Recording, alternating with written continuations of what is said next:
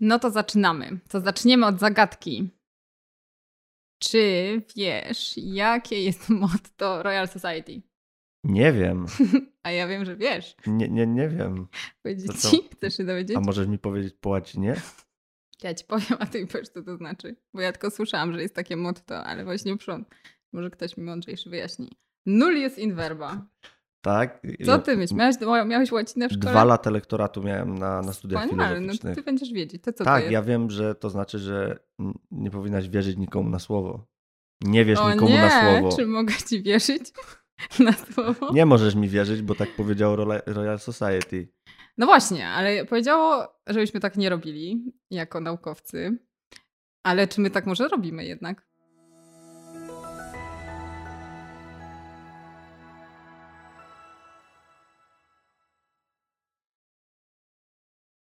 No, trochę tak. Czytamy artykuły. No właśnie, tam... pełne mądrych słów. Dokładnie. Bierzemy te słowa i później wrzucamy do prezentacji, przekazujemy je swoim studentom. Najczęściej słowa bierzemy tylko z abstraktu. Jest, bo tylko abstrakt jest, jest dostępny. Jest to może, bo, bo jest dostępny. Będzie o tym za, cały za darmo. Odcinek. Będzie o tym na, jeden z kolejnych odcinków. No, bierzemy no te słowa. Przeklejamy tam, że na przykład no jednak ziemniaki nie powodują szczęścia. Właśnie, jak nam się uda, to się może nie pomylimy tak. w interpretacji, ale też się I teraz zdarza. Bardzo ważne jest to, że nie wolno nam wierzyć na słowo. No właśnie. Jeżeli Co powinniśmy być... zrobić, jakbyśmy nie, nie tylko tym słowom chcieli uwierzyć? To byśmy mm. zrobili puk, puk, gdzie, da, gdzie dane? Gdzie dane? Nie słowa, tylko czyny, czyli wszystkie czyny zrobione, czyli cała analiza danych powinna być no. dla nas jasna i co więcej, powinniśmy sobie móc wziąć dane i sami to policzyć i zobaczyć, tak faktycznie jest. No właśnie, a tam jest zawsze taki zachęcający, no nie wiem czy zawsze, ale często tam jest zachęcająca taka fraza available on request. Tak. I my się dajemy nabrać, to myśmy jest, sobie to jest, napiszemy. To jest najlepsze, to, to można przetłumaczyć, jak nie, nie piszcie do mnie, a w szczególności nie piszcie prosząc mnie o dane, bo właśnie. Ich nie mam, albo, znaczy powiem wam, że ich nie mam, bo, bo coś się stało. Co na innym komputerze. Tak, dokładnie. A w ogóle to ten mail od was mi zginął. Tak, zapomniałem o nim. Więc no. nie ma. No to jest taka, taki, taki zapychacz, taki typowy za, zapychacz. No, jeżeli ktoś poprosi, to oczywiście podzielimy się tymi dan- danymi. Oczywiście. No właśnie. Śmichy, chychy, ale my wiemy, że się ludzie nie dzielą. No nie dzielą się danymi. I e, czemu to jest problem? No to jest duży Może problem. Może jednak moglibyśmy wierzyć na słowo. Nie, bo po pierwsze tak powiedziało Royal Society, a tam dużo mądrych ludzi jest i oni się na pewno dzielą danymi. I po łacinie powiedzieli. I po łacinie powiedzieli to już w ogóle, plus pięć do y, inteligencji. E, natomiast y, powinniśmy, ponieważ no, patrzymy na naukę jako tak naprawdę taki proces, który się nieustannie powiedzmy rękami naukowców samoweryfikuje, więc my byśmy chcieli mieć jakieś możliwości weryfikacji, ale nie tylko takie możliwości weryfikacji, że my musimy w to włożyć bardzo dużo pracy, to znaczy znowu zebrać potencjalnie te same dane, ale chcemy mieć dostęp do danych, żeby przeprowadzić bardzo podobną albo tą samą dokładnie analizę i sprawdzić, czy to, co wyszło, to faktycznie jest, siedzi w tych, w tych danych, czy, czy te wyniki tam siedzą. No, czyli pierwszy problem, jaki jest, taki naj, naj, największy, jeżeli nie, nie mamy dostępu do danych, to nie możemy sobie zweryfikować potencjalnych błędów mm. i nie możemy zweryfikować tego, czy to, co nam jest przekazywane, czyli te słowa, w które mamy, te, te słowa, które albo przyjmujemy, albo nie powinniśmy bezkrytycznie je przyjmować, mm. czy one są prawdziwe. Mm-hmm. No już nawet na etapie recenzji, prawda?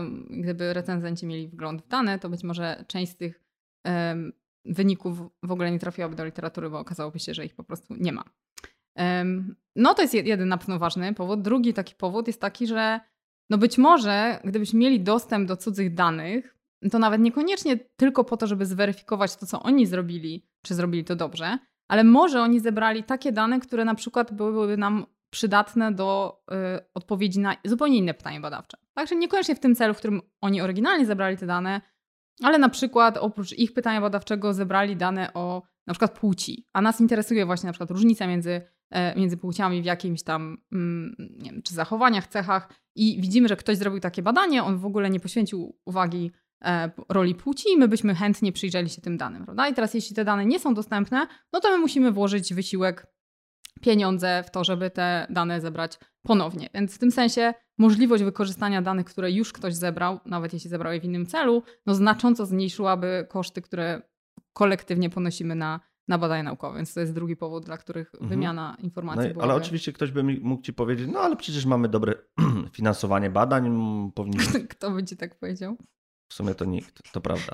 No dobra, cofam to, ale może ktoś by powiedział, że no powinieneś zebrać sam te dane, bo może zrobiłbyś to lepiej. No mhm. ale pojawia się kolejny problem, no bo czasem mamy takie populacje, których, mhm. które są ciężko, trudno dostępne. I udostępnienie takich danych to nie jest już kwestia ułatwienia z, zebrania danych przez kogoś, tylko w ogóle jakiegokolwiek dostępu do tych danych. Mhm. Bo na przykład jeżeli sobie mamy populację, powiedzmy chcemy sobie zbadać e, ludzi, którzy są, nie wiem, w szpitalu chorzy na jakąś chorobę i mhm. dostęp ma potencjalnie tylko tam osoby, które się opiekują tymi ludźmi, no to powtórzenie tego, zebranie tego no wymaga albo... Czasem jest albo w ogóle niemożliwe, mm. jeżeli to było w jakimś, powiedzmy, mm. konkretnym okresie czasu i no, nie ma możliwości powtórzenia tego, albo mm. jest bardzo utrudnione. Mm. Poza mm. tym często, nie wiem, nie chcemy nachodzić badanych i ich badać pięćset razy, bo to mm. jest też obciążające dla mm. nich. Mm. Więc ta, ta trudna, trudność dostępu do niektórych populacji to jest kolejny argument za tym, że dane powinny być mm. publikowane. No i tutaj jeszcze można tak dodać chyba taką ogólnofilozoficzną uwagę, że no jeżeli mamy, mamy jakieś dane i to, to, to jest w naukach, które mają nam rozszerzać wiedzę, wiedzę o świecie, no to tak naprawdę do kogo te dane należą? Może należą do nas wszystkich. Mm-hmm. Szczególnie może, możemy to troszeczkę podbić argumentem, jeżeli nauka jest finansowana z pieniędzy publicznych, no to mm-hmm. może te dane po prostu powinny być dostępne, bo są danymi publicznymi. Mm-hmm. A jeszcze właśnie do tych, powiedzmy, trudno dostępnych populacji czy prób, no to coraz bardziej rozpoznajemy jako problem w badaniach, na przykład w badaniach społecznych, to że robimy je do tej pory na, często na zbyt małych próbach, prawda? Więc w tym mm-hmm. sensie, ale często zgromadzenie większej próby po prostu wykracza poza możliwości jednej osoby. Więc w tym sensie umożliwienie kolaboracji między różnymi grupami badaczy, właśnie każdy z nich może zgromadzić tylko tyle osób badanych, czy tylko tyle danych, ale razem są w stanie, wymieniając się tymi danymi, mieć wgląd w o wiele większą grupę badawczą, no to to jest jakiś tam kolejny argument za tym, żeby udostępniać dane. No ale wiemy, że to się nie do końca dzieje, tak jak się powinno dziać. No tak. No i czasem podawane są argumenty, które no brzmią jako uzasadnione argumenty, tak. żeby tego no, nie robić. Nie udostępniajmy danych, na przykład posiadamy dane, które są danymi wrażliwymi. Mhm. Tak.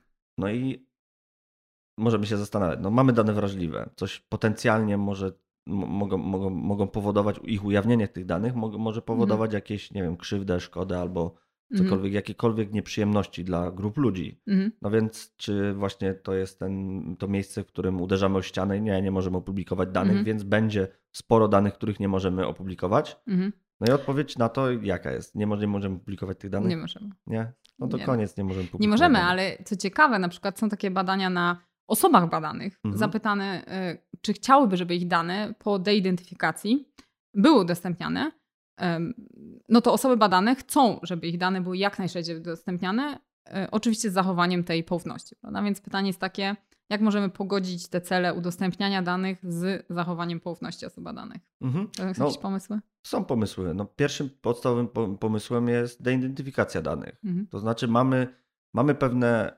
wytyczne, które nam mówią, co powinniśmy robić z danymi, które mogą narazić kogoś na, z uwagi na to, że kto, ktoś będzie możliwy do identyfikacji na jakieś, mhm. na, na jakieś negatywne skutki i w jaki sposób, powiedzmy, obrobić te dane, które już mamy, tak, żeby nie było tej identyfikacji. Więc mhm. mamy pierwszy, pierwszy, pierwszy poziom, to jest ta, pierwsze rozwiązanie, to jest deidentyfikacja. Mhm. I teraz no, ta cała de, deidentyfikacja to jest właśnie odpowiedź na to napięcie pomiędzy tym, że mamy dane, które mogą być zawierać informacje wrażliwe, mhm. a użytecznością danych. No bo jednak te, mhm. to, co na początku mówiliśmy, no to nie możemy tego zaniedbać. To znaczy no, chcemy wyciskać jak najwięcej informacji i chcemy się dowiadywać coraz to nowych i coraz, yy, coraz to nowych rzeczy dotyczących mm, pewnych zjawisk społecznych.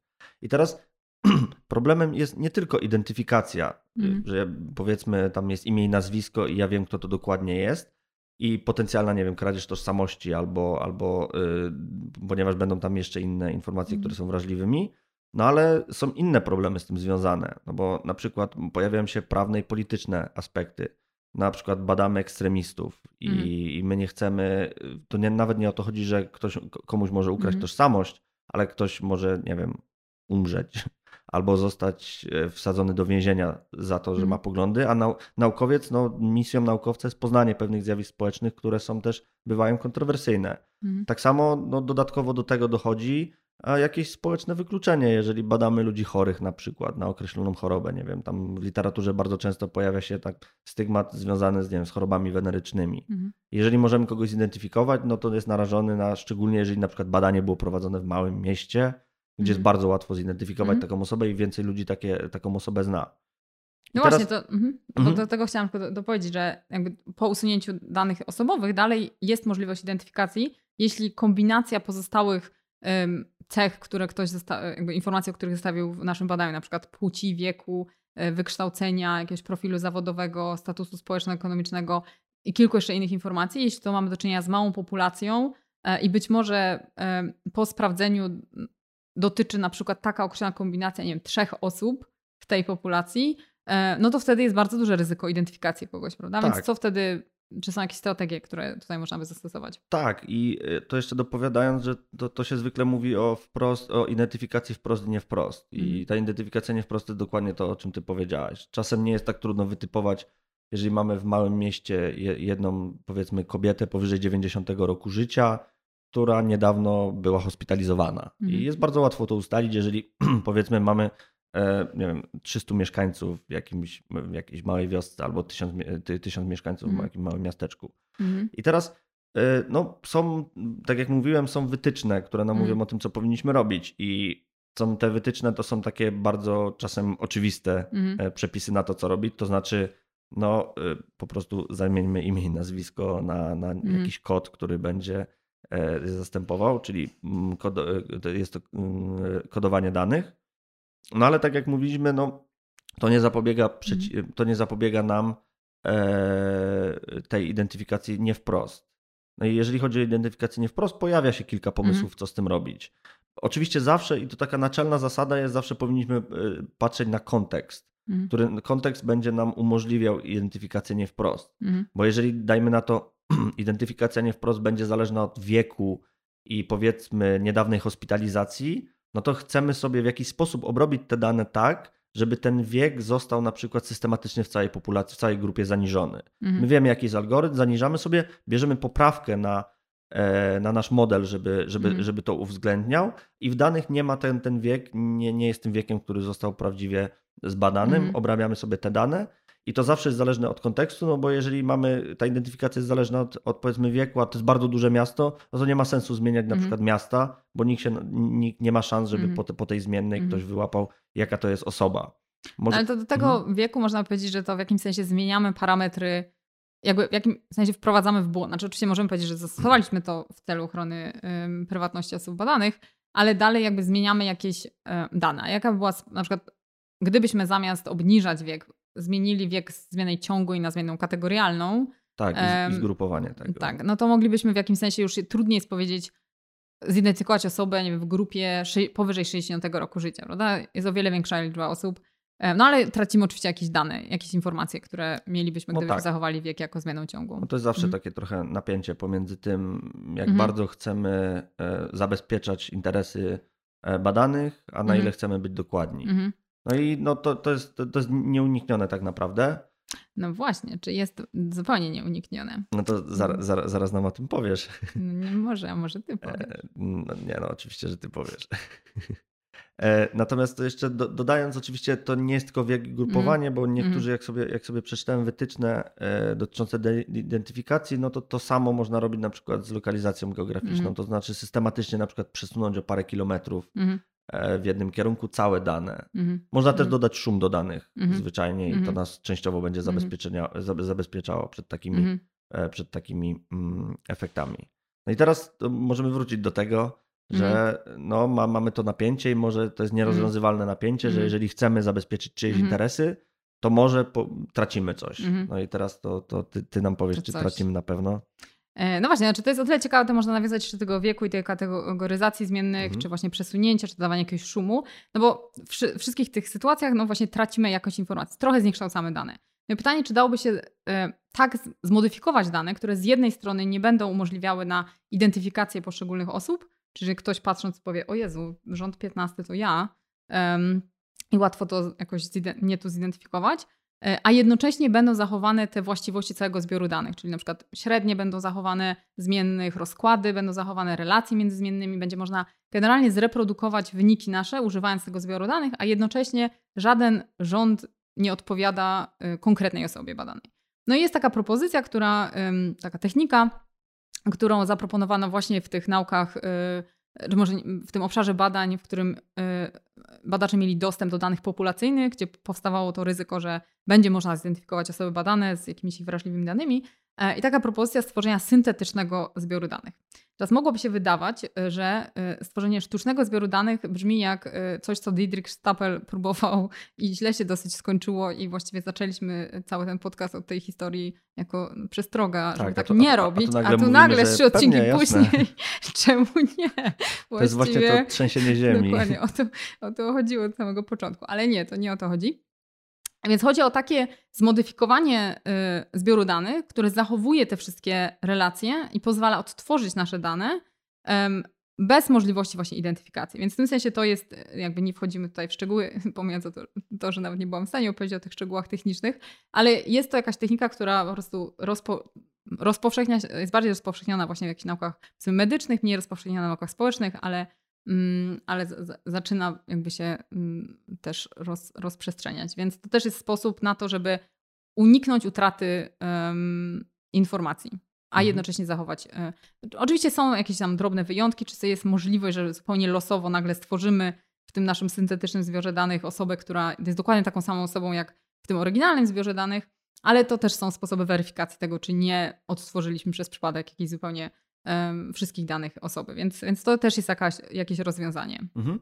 No i wydaje się, że jeżeli chodzi o zarzuty dotyczące publikacji danych, no to to jest jeden z większych zarzutów, takich dotyczących mhm. już samej, samej możliwości publikowania mhm. danych, bo niektóre z tych zarzutów są takimi zarzutami, które można łatwo usunąć przez powiedzenie, że opubli- możesz opublikować te dane później. Mhm. Więc mamy powiedzmy ustalony mhm. powiedzmy jakiś jakąś taką, jakąś bazę, mhm. chcemy, chcemy upubliczniać dane. Mhm. No i więc teraz znowu jest standardowe pytanie, które pojawia się bardzo często w naszych podcastach, to znaczy mamy jakieś remedium mhm. i czy to remedium, jeżeli je, znowu zrobimy teraz policję dotyczącą upowszechniania, opublikowania danych i czy, czy mhm. to rozwiąże wszystkie nasze problemy? Mhm. No najprawdopodobniej nie rozwiąże naszych problemów, bo jeszcze wszystko źle. Nie, ale rozwiążę część, ale nie wszystkie. Mhm. No bo na przykład możemy sobie wyobrazić, że zrobiliśmy to badanie i chcemy, chcemy podzielić się danymi. Jesteśmy entuzjastami otwartej nauki, więc mamy taki plik w S P S S ie. Tak. Zmienne opisane są zmienna jeden, zmienna dwa, zmienna trzy. Idzie ona to do zmienna sto pięćdziesiąt osiem. Mamy jakieś zera, jedynki w tym pliku. dziewięćdziesiąt dziewięć, no. minus dziewięćset dziewięćdziesiąt dziewięć.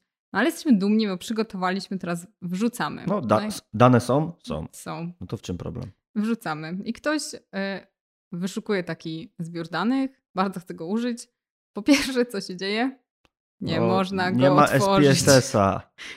Nie ma S P S S a, nie może go otworzyć. No ale powiedzmy, jeszcze sobie poradził w Arze, zastosował jakąś bibliotekę do tego, żeby zaimportować. No tak. To u- oprzed to, jakoś się udało. No i importuję i patrzę na te zera, jedynki, zmienna jeden, zmienna dwa, nawet sobie przetłumaczył, co to jest zmienna, bo badacz jest za granicy. No i, no i co? I nic. W sensie nie jest w stanie nic z tym dalej zrobić. No tak. Bo nasze dane dosyć są słabo przygotowane, więc w tym sensie samo udostępnienie danych bez myślenia o tym, jak ktoś będzie w stanie i czy w ogóle będzie w stanie je a. znaleźć, b. zaimportować u siebie, uruchomić, odczytać, zinterpretować poprawnie. No i też jeśli by ta osoba chciała zreprodukować nasze analizy, no to by pewnie musiała wiedzieć, co my zrobiliśmy z tymi zmiennymi mhm. jeden do sto pięćdziesiąt osiem. I czemu, czy to jest zazwyczaj jasne?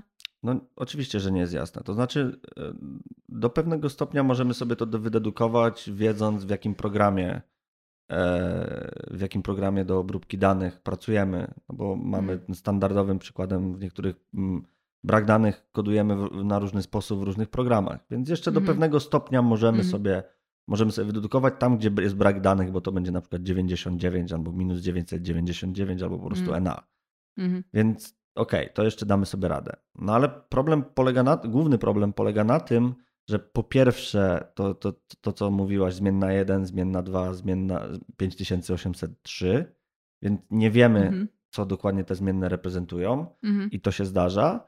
Ale druga rzecz jest taka, że bardzo dobrą praktyką jest, jeżeli udostępniamy dane, no to udostępnić jakąś tak naprawdę legendę do, mm. do tych danych. To znaczy proste wyjaśnienie. Mm. I tak zupełnie, zupełnie przypadkiem e, ostatnio widziałem takie dane, moja dziewczyna robiła m, analizę i e, zabrakło kluczowych informacji dotyczących jednej zmiennej demograficznej, co zastopowało cały proces mm. e, analizy mm. tych danych, bo mm. zwyczajnie zmienna miała trzy poziomy, a z kontekstu wynikało, oczywiste były tylko dwa poziomy tej zmiennej mm. i zupełnie mm. nie wiemy. Więc taka dobra praktyka to jest wyjaśnienie tego. Mm. Taki prosty mm. plik tekstowy. Mm. Otóż jeden oznaczało powiedzmy płeć męską, dwa mm.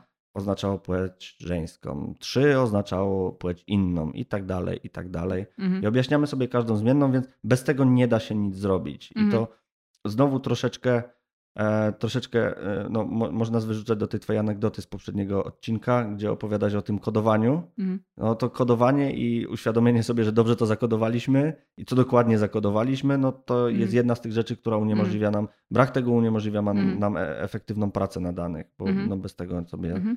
nic nie zrobimy. Mm.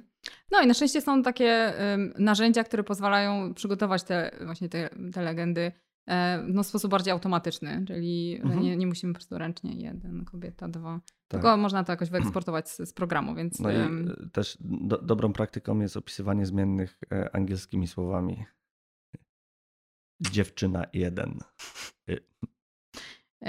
No ale to jeszcze też możemy nawiązać do tego, że nawet jeśli już wiemy, co te, co te zmienne znaczyły, no tak. to jeśli byśmy chcieli zreprodukować te wyniki, to dobrze byłoby wiedzieć dokładnie, jakie te decyzje analityczne ci oryginalni badacze podjęli.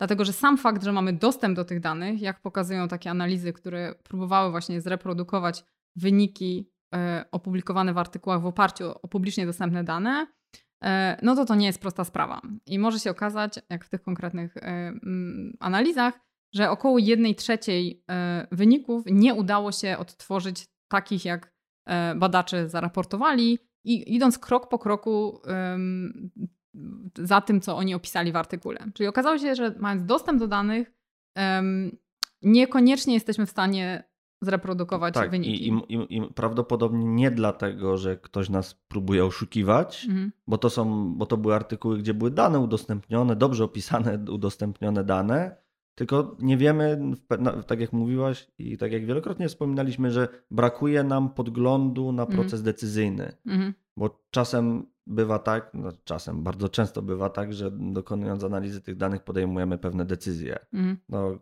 klasyfikacji, do dopasowania modelu i tak dalej, i tak dalej.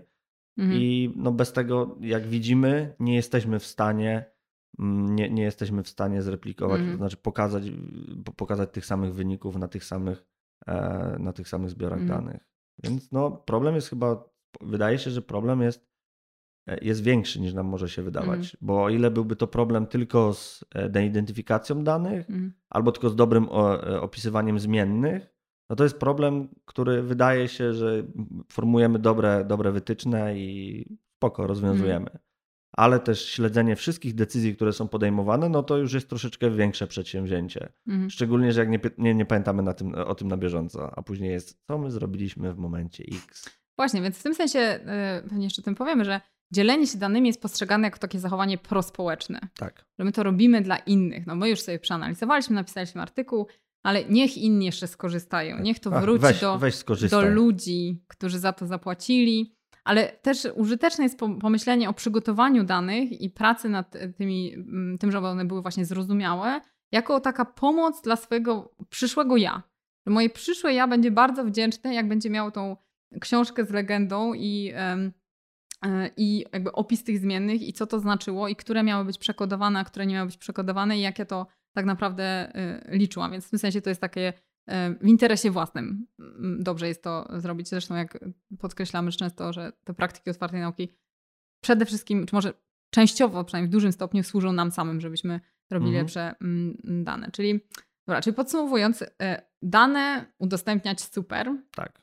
ale nie jest to jedyna rzecz, o której, znaczy sama intencja tego, żeby chcieć udostępnić dane, może nie, nie wystarczać.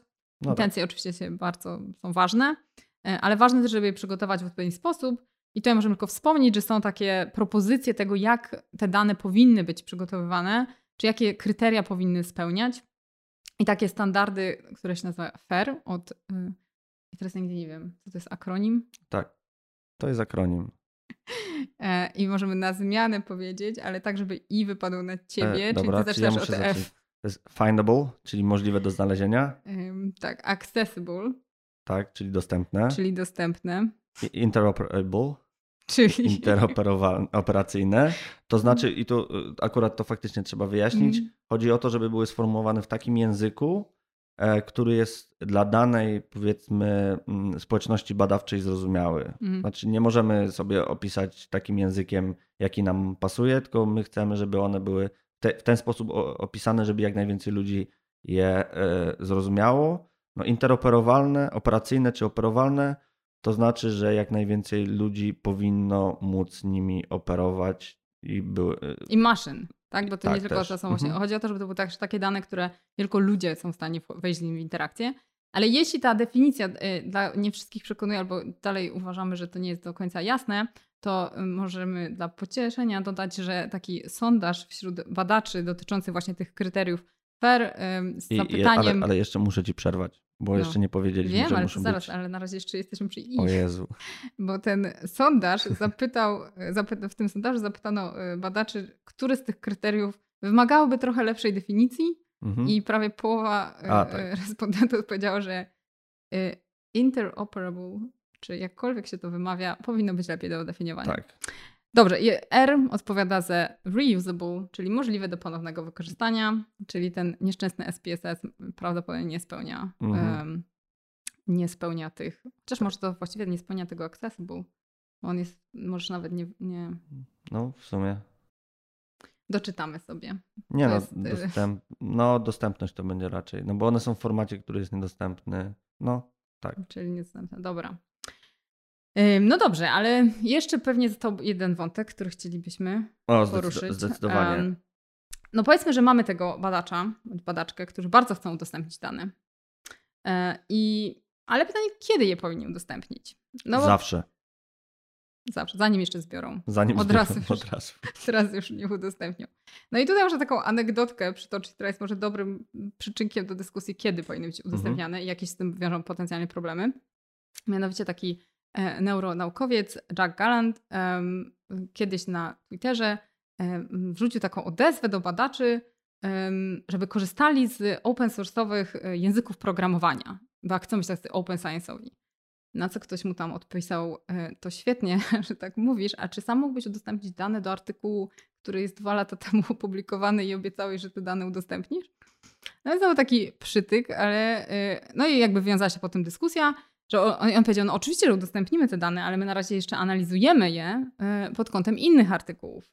No więc pytanie, czy dwa lata po opublikowanym artykule to już nie jest może ten moment, w którym dobrze byłoby te dane opublikować? No i na co on podał znowu przykład z kolei przeszł, z, przesz- z przeszłości, gdzie zbyt wcześnie w jego ocenie udostępnili, udostępnili dane i ktoś po prostu korzystając z tych danych, no można powiedzieć trochę ukradł pomysł, w sensie szybciej opublikował jakiś artykuł niż doktorant, który akurat wtedy nad tym samym tematem pracował. Więc w jakimś sensie on podał to jako przykład z przeszłości, który nauczył go, że nie należy zbyt szybko udostępniać danych, bo jeśli szczególnie dla młodych badaczy, którzy jakby być może ich wszystkie publikacje najbliższe zależą na, od tego zbioru danych, no to zabiera im to po prostu możliwość opublikowania. Więc to jest pytanie po prostu, w którym momencie przed dziesięć lat trzymania zbioru danych tylko po to, żeby coś z niego jeszcze jakiś jeszcze artykuł wypuścić, czy to już dalej jest dowód na intencję tego, że no kiedyś ja to udostępnię,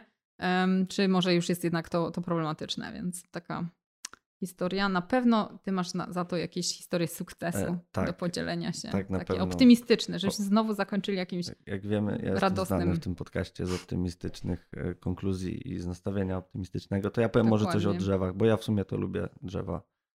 No. Jest, jest e, e, pozostawiając śmieszki na boku, jest taki projekt, e, zainicjowany został przez e, Thomasa Crowthera, w dwa tysiące dwunastym roku i on zbierał dane dotyczące skupisk leśnych. Mhm. I to jest, on był wtedy postdokiem w Yale i zaczął od rozesłania bardzo dużej ilości maili do badaczy zajmujących się tym samym tematem i te maile to były maile z prośbą o udostępnienie baz danych tak, napra tak naprawdę. To znaczy stworzenie, on nawet, nawet więcej, on chciał zainicjować stworzenie takiej bardzo ogólnej bazy danych dotyczących tego zagadnienia.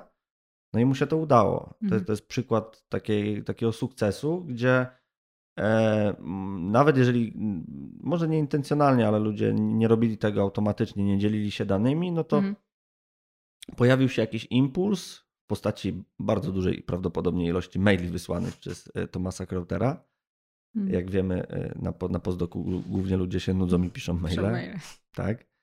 Więc zebrał to i w tej chwili ta baza danych, ona jest, ją zarządza Global Forest Biodiversity Initiative i ona ma chyba powyżej miliona lokalizacji, w sensie dane dotyczące ponad miliona lokalizacji na całym świecie.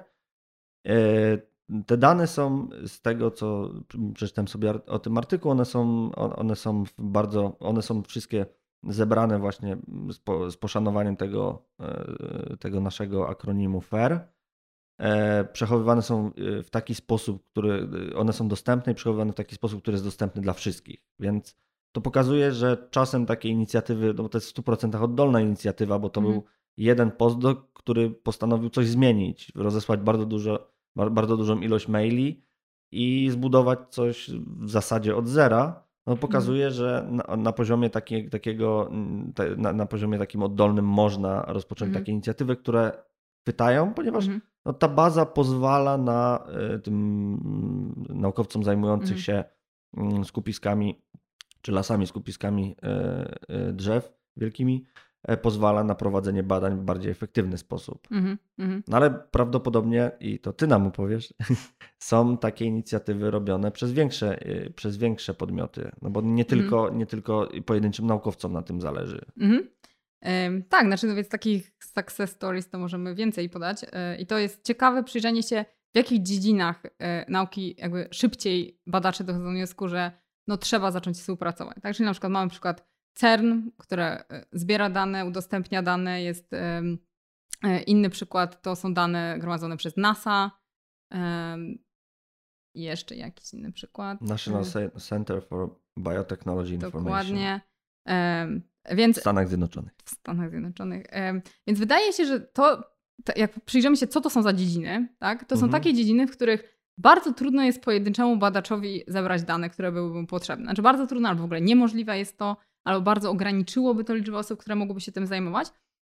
I w jakimś sensie popatrzenie na um, udostępnianie danych, dzielenie się danymi jako na taki przykład dylematu społecznego. To znaczy, że z jednej strony no, możemy udostępniać te dane, jak wszyscy byśmy to robili, to wszyscy byśmy na tym skorzystali, um, ale być może jak wszyscy inni będą udostępniać dane, a ja nie będę udostępniać dane, to nie dość, że skorzystam na tych innych danych, ale jeszcze sama będę korzystać na tych swoich danych, prawda? I teraz są takie dziedziny, w których jest jasne, że sama nie zbiorę tych danych, więc muszę po prostu ko kooperować, czy tak jak zazwyczaj w tych dylematach społecznych tu mówimy, tak? Muszę kooperować z innymi, bo tylko wtedy możemy wszyscy zrealizować swoje cele.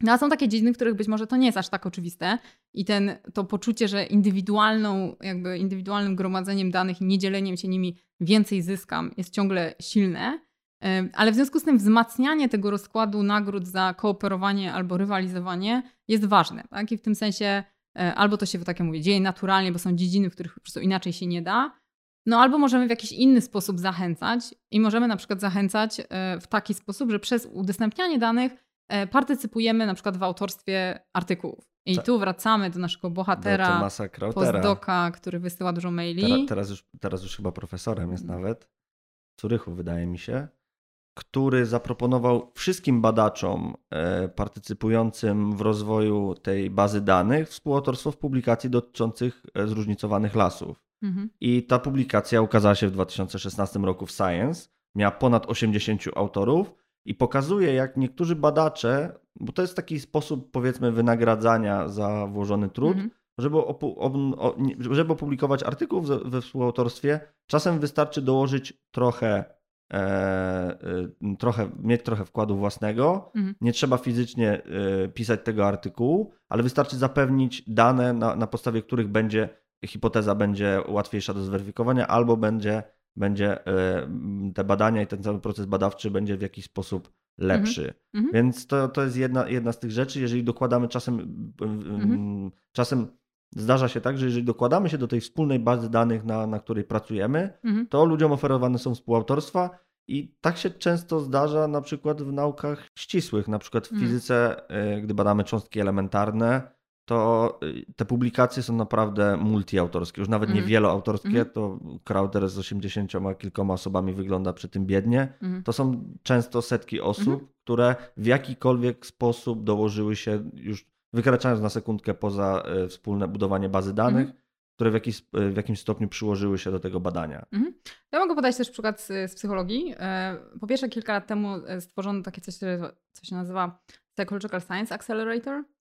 I to jest właśnie taka inicjatywa, która gromadzi laby z różnych części świata, które prowadzą dzięki temu bardzo duże projekty, tak naprawdę projekty po prostu wielokulturowe, pozwalające na sprawdzenie, czy na przykład pewne zjawiska się replikują w różnych kontekstach.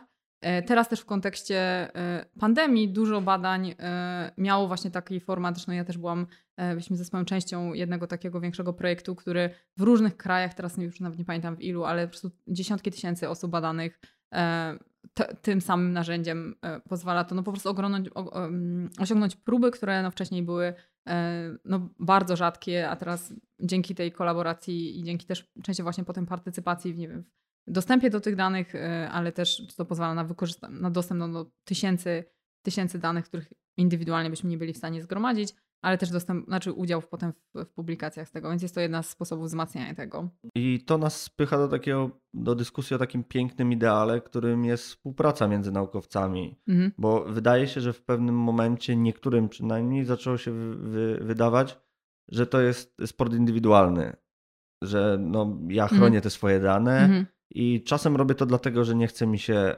później obrabiać tych danych tak, żeby były ogólnodostępne, mhm. ale strzelam, że czasem było tak, że ja nie chcę się dzielić tymi danymi, ponieważ mhm. ktoś chce je jeszcze wykorzystywać, mhm. albo zwyczajnie wydaje mi się, że kiedyś mi się przydadzą, że może mhm. nikt inny tego nie wykorzystywał. A jak widzimy takie inicjatywy, współautorstwo, przeprowadzanie mhm. wspólne, robienie badań na, na różnych populacjach, zbieranie wielkich populacji, no to od razu się zapala nam taka, taka lampka, że może powinniśmy więcej współpracować i wymiana danych, budowanie wspólnych baz danych to jest jeden z aspektów mm. tego. No dokładnie, to jest bardzo spójne z takimi wartościami, które powinny przyświecać naukowcom wyróżnionymi przez Mertona w czterdziestym drugiego, mm-hmm. gdzie uwaga pada słowo komunizm, ale proszę nie uciekać. Generalnie chodzi właśnie o takie poczucie wspólnotowości, że jakby tak. realizujemy cele, które są ważne dla nas wszystkich, odpowiadam na pytania badawcze, które są ważne dla nas wszystkich, dzielimy się tą wiedzą, nie po prostu chomikujemy jej po to, żeby wyprodukować jak najwięcej artykułów z tych piętnastu zmiennych, które żeśmy zebrali. Więc tym kolejnym optymistycznym akcentem. Tak, to jest bardzo optymistyczne, nawet ja się optymistyczny no, zrobiłem. Wzruszyłeś się na ten komunizm. Bardzo, bardzo, bardzo się wzruszyłem. Bardzo się wzruszyłem dlatego, że widzę, że wiele ludzi, wielu, wielu naukowców chce współpracować ze sobą i robią to coraz lepiej. Dokładnie. To tym kolejnym happy endem. Tak, kończymy ten odcinek.